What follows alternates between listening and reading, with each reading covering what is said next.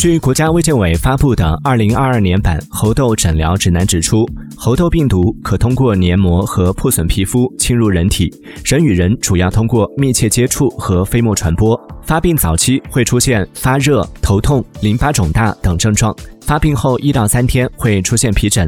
目前我国尚未有猴痘确诊病例报道。国家卫健委称，仍需高度重视，提高对猴痘的早期识别和诊疗能力。